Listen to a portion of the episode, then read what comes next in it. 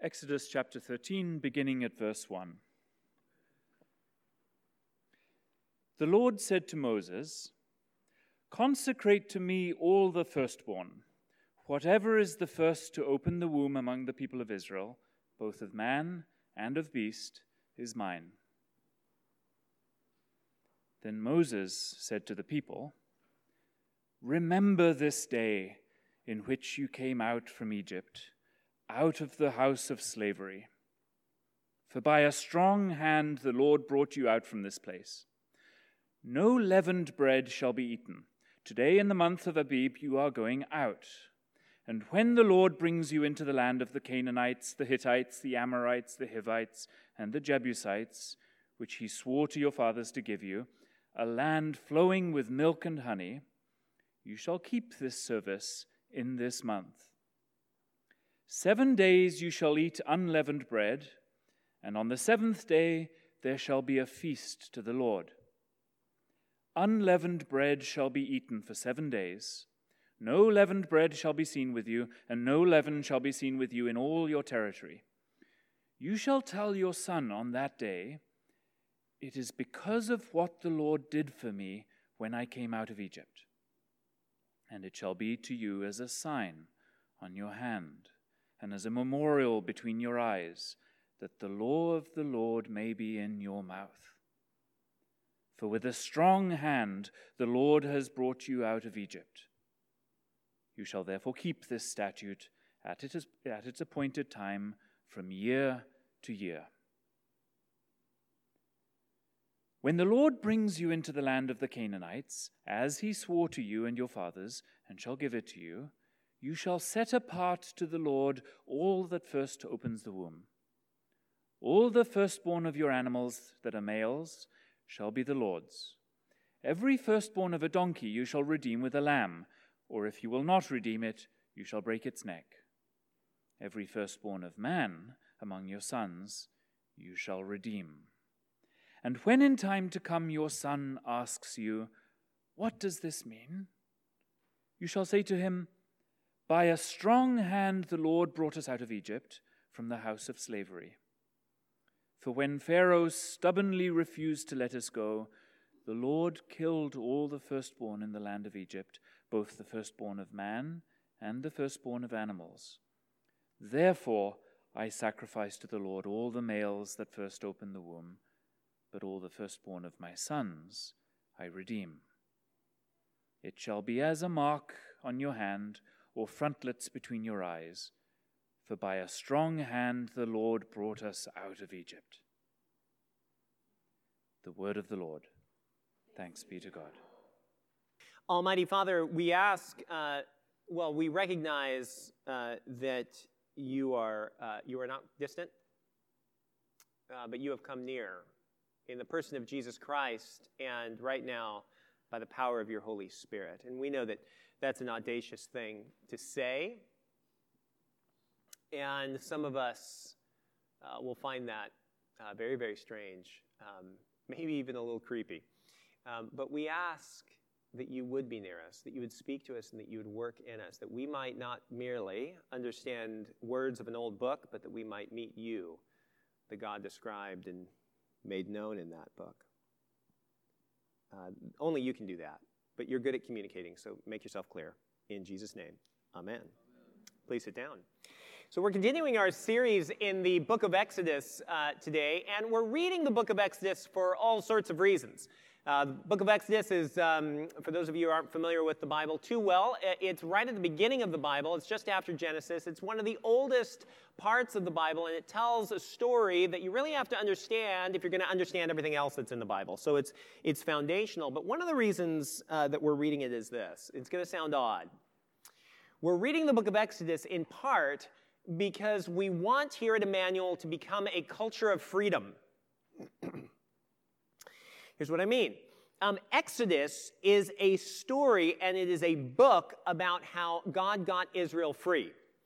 Uh, when you meet Israel, they're enslaved, and at the end, they're not. And in the process of this story of liberation, God, in this story, completely redefines what it is that we mean by the word freedom. And so, part of the reason we're reading this story is that here at Emmanuel, we want to be a people who uh, come to understand this new idea of freedom that Exodus displays. But then we want to be a people who live it out, who experience it, who become a culture of the kind of freedom that Exodus describes. We want to be a culture of freedom. Now, why am I saying that? I'm saying this because our reading today, strange as it is, is all about cultivating that culture of freedom. Um, and, and, there's something very strange about this reading. Um, there's a lot of weird things. It talks about breaking donkeys' necks and sacrifices and things like that. But here's part of what's odd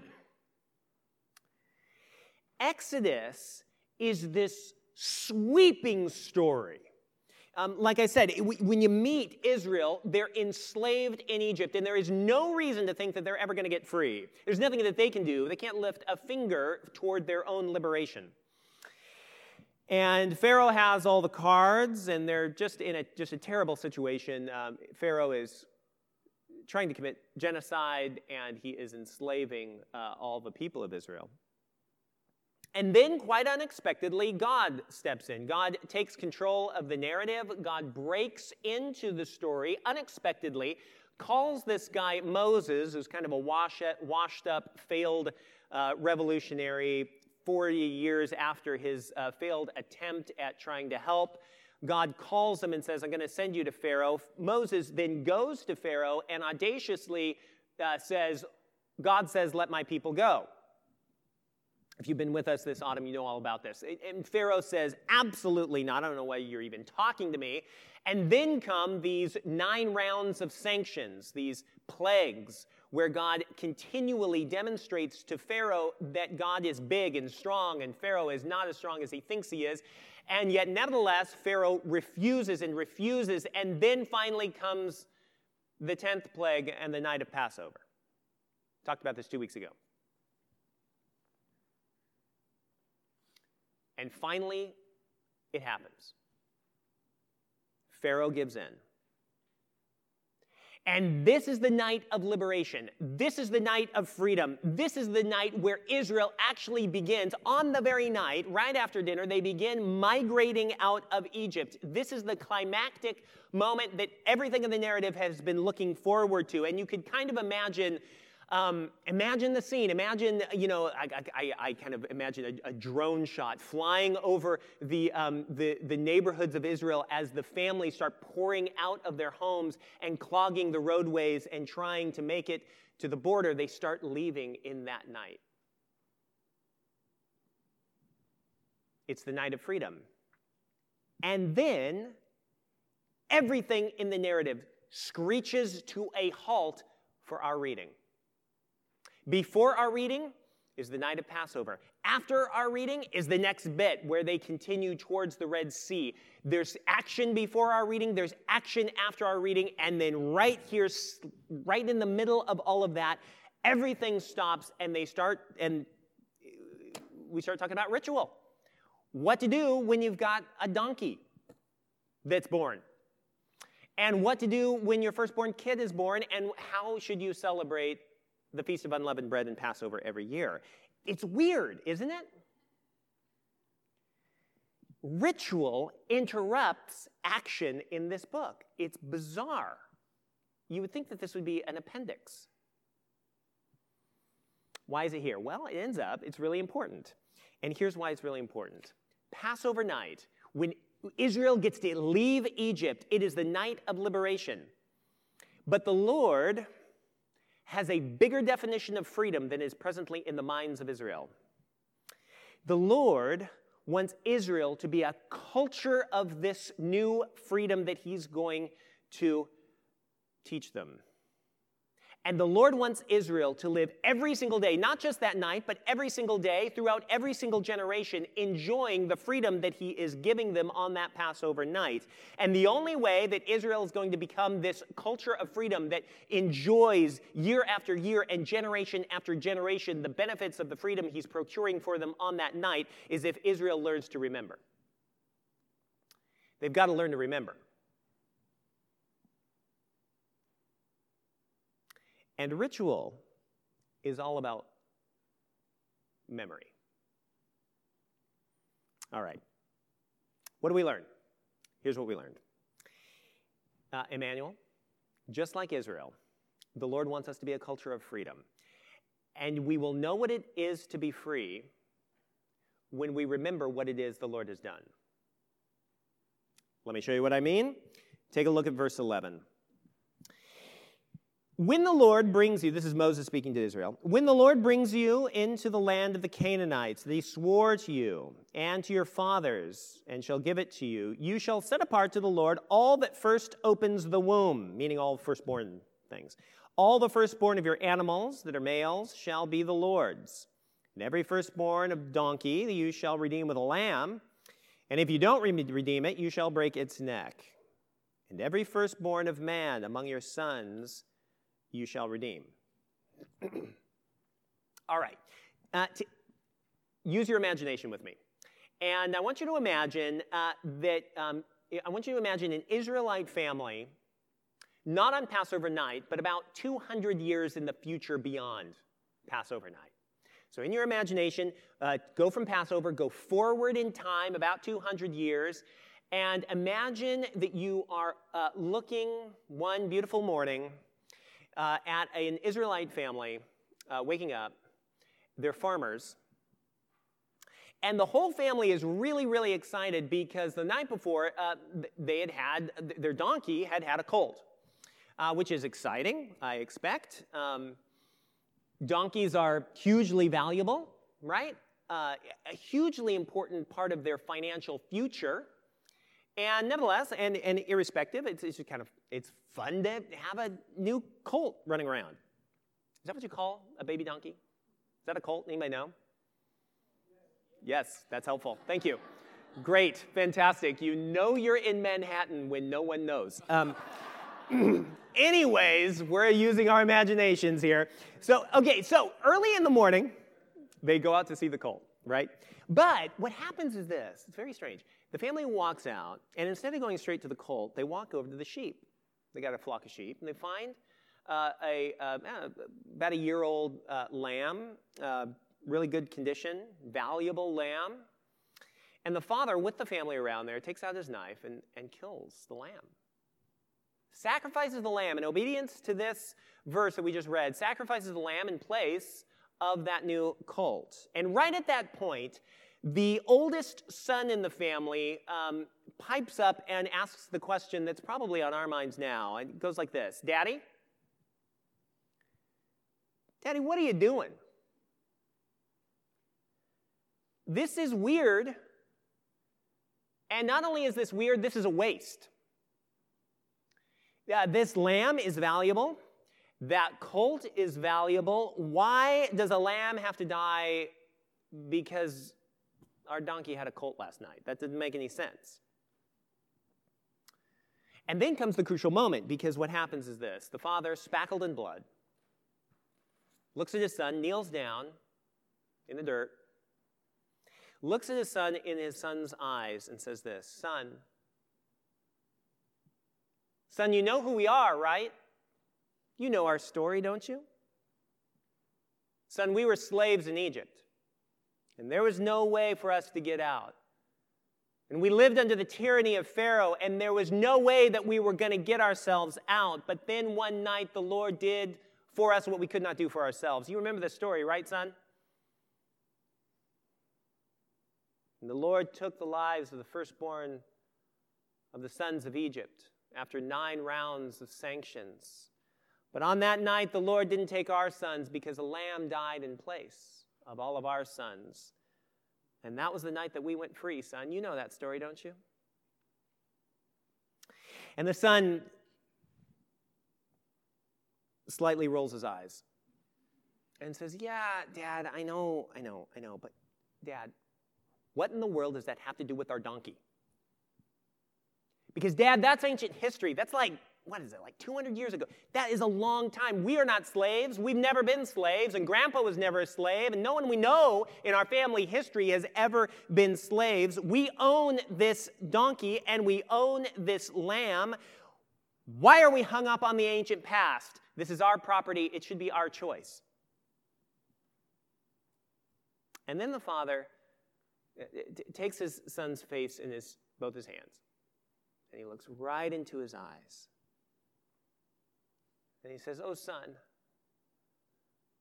oh, son, you don't understand. This, this is our story. Son, actually, this is your story. So he says, Son, you don't remember this, but, but when you were born, your mother and I did the same thing. It was just like this. Because you were born and we were so excited. But we also knew that you could never really belong to us.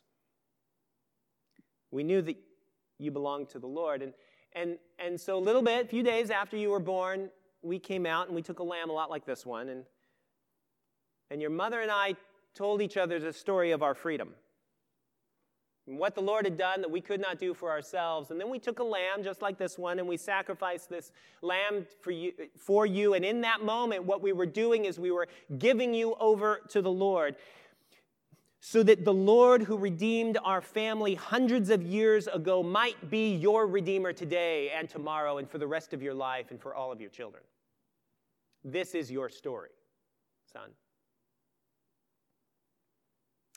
Now, I want you to think about that conversation for a minute and, and think about the son's intuitive idea of freedom and the father's idea of freedom.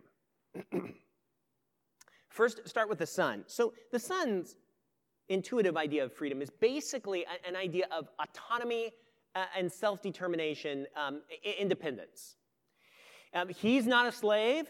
His family is not enslaved. He's very happy about that. And he's glad, I'm sure, that Israel gained independence from Egypt many years before that, because for him, what that means, at some level, he can run his own life. Um, his understanding of freedom is uh, he, he, he's not bound to this uh, external tyrannous authority anymore. And that's really, really good and therefore the donkey's his property, and therefore uh, his, his choice. It's, freedom is basically autonomy for him. On the other hand, his father is deeply shaped by the story of Exodus. And his father knows that all through the book of Exodus, autonomy and self determination ends up being a kind of phony freedom. We've talked about this before, haven't we? Haven't we? Uh, think about Pharaoh. So, in the story of Exodus, Pharaoh, I mean, if anybody is autonomous and self determining, it's, it's Pharaoh, right? I mean, Pharaoh runs his own life. He's not a slave, he's all about self determination. However, throughout Exodus, you find that Pharaoh, though he looks free uh, at first, he's actually not free at all. It's a phony kind of freedom. Because what happens is this his self determination leads to self absorption. His self absorption leads him to a, affect a terrible kind of tyranny on the people that he serves in this nation, both the Israelites and the Egyptians. He owns, in his mind, the whole country, and his principle is his property, his choice, but that makes him completely tone deaf to justice, and he enslaves everyone and himself under his strongest desires. It's a phony kind of freedom. And for a lot of us, um, this becomes the unspoken default definition of freedom that we pursue, right? I mean, it kind of makes sense. Um, I was reading a BBC article recently um, that was reporting, it, it was saying that um, apparently narcissistic personality disorders are on the rise. Um, which is news, apparently.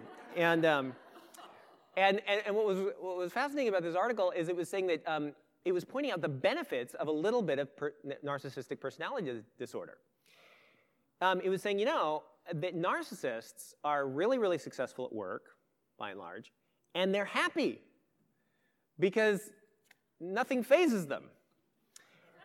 Um, and, and, and actually, this article was saying, you know, um, it was quoting somebody who's a, a, mental health professional who was, who was saying, you know, perhaps we shouldn't think of it as a good thing or a bad thing. We should think of it as a, there are helpful elements of a little bit of narcissism and unhelpful bits of a little bit of narcissism, which was a remarkable thing to hear somebody say. Because, of course, on the one hand, there's success and there is uh, uh, uh, a, sense of apparently a, a, certain type of happiness that one experiences. But the flip side, and the, the article talks about this, the flip side is that they become blind to their own guilt and shame and their own responsibility, and they become just profoundly toxic towards everybody around them. Now, Note this they may think and feel that they are free, but the reality is that they are experiencing a hopelessly shallow type of freedom. And actually, it's not a freedom at all because it leads them to abuse and to enslave the people around them in different ways. And every one of us can think of people that we know who have affected that on us or on others, leaders that we can think of, and, and you can even think, see those dynamics in your own life, can we not? Okay, back to our story. Because the Father knows all this because he's been deeply shaped by the book of Exodus. And he knows that Exodus is all about a different kind of freedom. What's that? Well, in Exodus, freedom for Israel is not simply autonomy, it's intimacy. It's not autonomy, it's intimacy with the Lord. Here's what I mean. Freedom in Exodus, it includes political liberation. Don't imagine that it doesn't. It includes political liberation and goes beyond it. The Lord wants Israel not only to be an independent nation, the Lord wants Israel to be a nation that is deeply defined by a relationship of trust and love and dependence and thankfulness to the Lord. He wants them to be a nation that knows Him. And therefore, Passover is this remarkable night where the Lord shows Israel in vivid detail that He is worthy of their trust and He's worthy of their love. He's worthy of their dependence and He's worthy of their deepest gratitude. That is the night of their freedom because that is the night when they begin to see just how trustworthy the Lord is. And that's the basis of their intimacy with Him from that point on and forever. Now, but here's the thing follow me here. If real intimacy in the book of Exodus is all about intimacy, then that intimacy must be renewed at all times. It's not a one off thing. Intimacy is never, never a one off event. And that explains why it is that the Lord wants Israel to learn to remember. Memory, friends, is part of the bedrock of relationship. Take away your memory, and in the process, we will also take away your closest relationships. So, the father in our story that we're making up. He sacrifices a lamb when his son is born, and it's a moment of joy. He's remembering the Lord's character, he's remembering the Lord's kindness. Did you think that sacrifice was about duty? No, he's remembering and enjoying, and his own love for the Lord increases, and his love for the as his love for the Lord increases, he's experiencing the real depths of true freedom at an ever increasing level.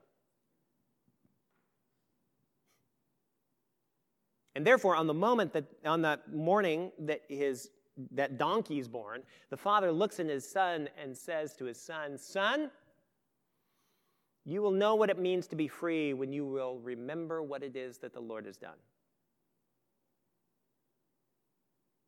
Do you remember what it is the Lord has done? That will be the measure of your intimacy with Him. But then keep on going with that family. Because imagine the scene about 20 years later.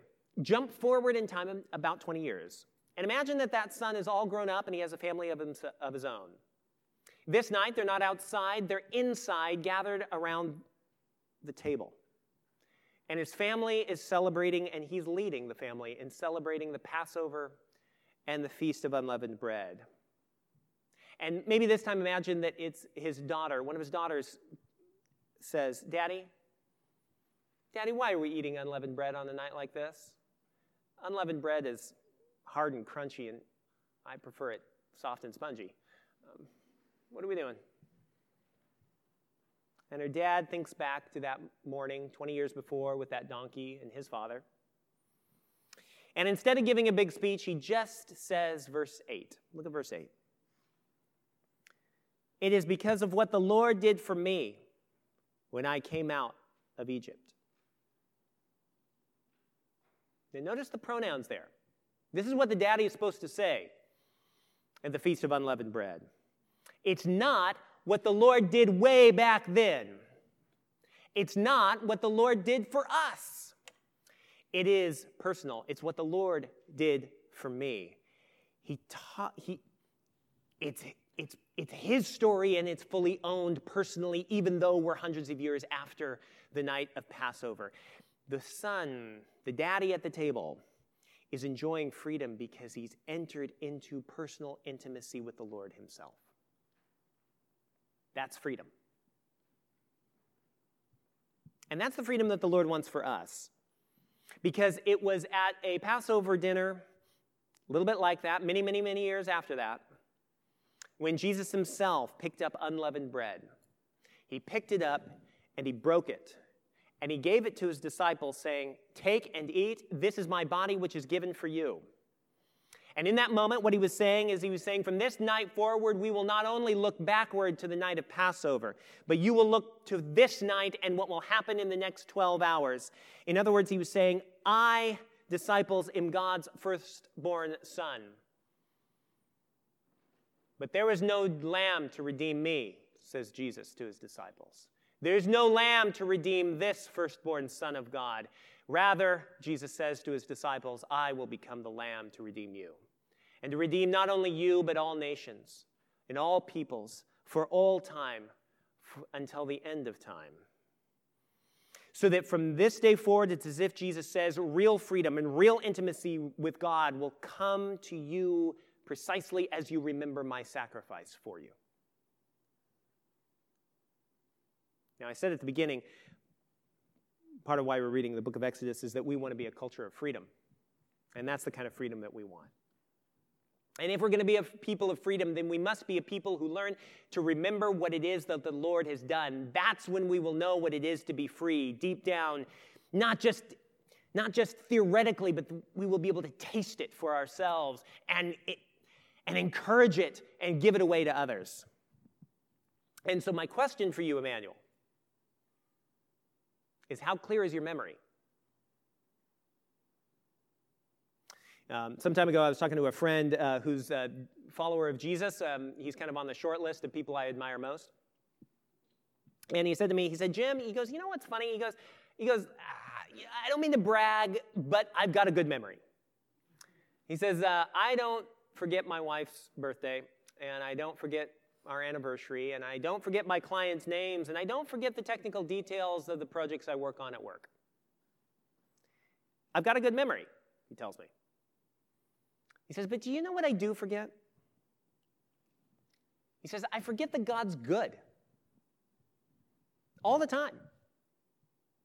He says, I forget almost every day that God can be trusted. He says, despite my story, and if you knew his story, you would know why this really, really matters. He says, I forget that God has, or that Jesus in particular has a really good track record for me. He says, Jesus is more important than all of those things that I remember so well, and yet he is the first thing that I forget. And that's why I have to remind myself of Jesus every single day.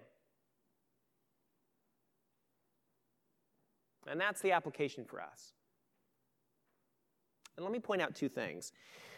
If we're going to be a culture of freedom, we have to learn to remember and remind. First of all, we need to learn to remember. Do you notice in this reading how um, Israel's calendar, economy, and family life are all mobilized to help Israel remember the Lord every single day? Do you remember that? Did, did you notice that? So the calendar, uh, every single year they celebrate the Passover and the Feast of Unleavened Bread. It's an annual reminder of the Lord to foster that intimacy, and sustain freedom.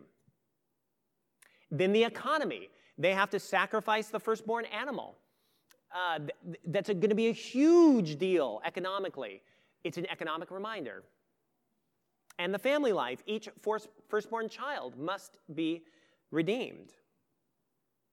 Now, what does that mean for us? Because we don't do those rituals.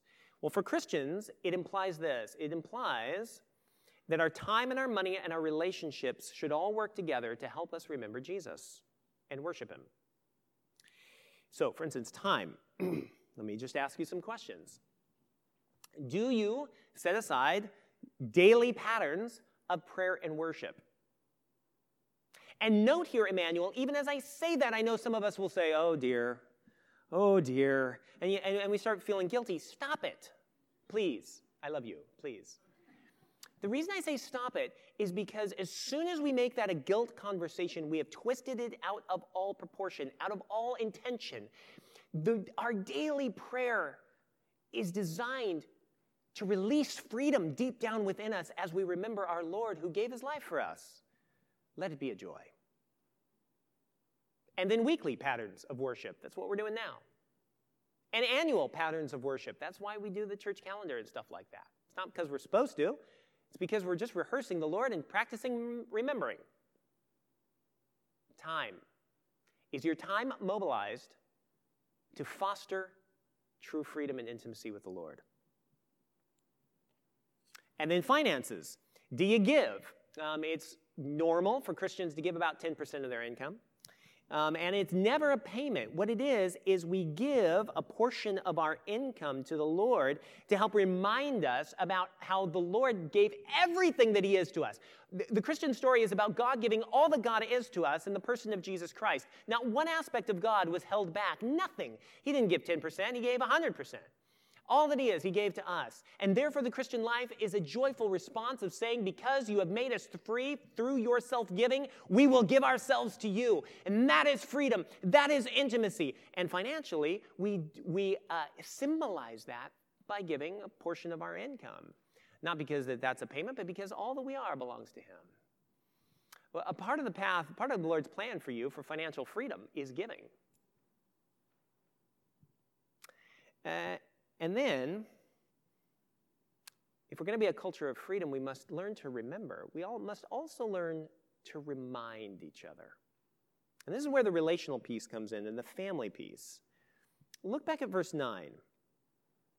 Do you notice how the family in this reading is designed as an instrument for describing the beauty of the Lord to each other? Verse 9, look at it. All the rituals are designed so that the law of the Lord may be in your mouth. The way we it, say it here at Emmanuel is we exist to describe the beauty of Jesus Christ to each other and to the world. Now, today, the Christian family, uh, you can think of it in two, two, different ways. The Christian family, on the one hand, is a, you know, kind of a literal physical family mom, dad, kids, that kind of thing. But it is also, for Christians, the Christian family is also the local congregation. And that means that Jesus calls every single one of us to become a people who are skilled at reminding each other of what all that the Lord has done. And through reminding each other, and I mean this literally and verbally, as we remind each other of all that the Lord has done, from your mouth you will be imparting freedom, intimacy with others. Can you think of a greater privilege? We exist to describe the beauty of Jesus Christ to each other. And so let me ask you this question Are you learning how to do that? Here at Emmanuel, I hope you hear the beauty of Jesus Christ described to you. But then don't stop there. Learn to open your mouth and describe and articulate the beauty of Jesus Christ to others. Now, this uh, passage has a particular application to Christian parents. So, mommies and daddies, your job is not merely to raise successful kids. Your job is to point your kids to true freedom in Jesus. And that's why we bring our kids to baptism. That's why we surrender our kids to the Lord. We give them up for adoption to God. And then from that day forward, we tell them the story of Jesus as their story. Son, daughter, you are a slave to sin and self. And if you're not careful, you're a sweet little narcissist. And Jesus died to liberate you from you and from sin and from the devil and adopt you as God's daughter and son. So repent and believe the gospel. Is that the, the central message of your home? But it's not just parents, it's all of us. Every one of us needs to take up our privilege of describing the beauty of Jesus Christ. Learn how to do it so that when your friends are captivated by a phony freedom, you'll be able to recognize it and then begin to hold up Jesus to your friends and tell them how Jesus has given you real freedom. And this passage encourages you to speak of your own freedom. Speak of your own freedom. And the Lord will use it to awaken desire in those whom you describe him to. And when you're at work and you realize that your industry has become tone deaf to justice and ethics, or when you find you, you are in a society or in a nation that is tone deaf to justice and ethics and true freedom, learn how to describe the beauty of Jesus Christ right into the brokenness of the world that you see around you. Ask the Lord to open your mouth that He may declare your praise. He'll give you new gifts to do it. And then, as you do it, and as we describe Him, then we will become a nation, or a, not a nation, we will become a people and a church that is truly useful to the flourishing of our communities as we hold up the one who purchased our true freedom. And Jesus says, If I am lifted up, then I will draw all people to myself. Amen. Hello, everyone. My name is Jim Salladin. I'm the rector here at Emmanuel Anglican Church. Uh, our church exists to see and describe and reflect the beauty of Jesus Christ for the flourishing of our city. And I hope this podcast encouraged you in that way towards Christ. If you're here in New York City, we'd love to see you. Please join us on Sundays at 11 a.m. Generosity drives everything we do at Emmanuel. And if you'd like to contribute, please visit www.emmanuelanglicannyc.com slash give.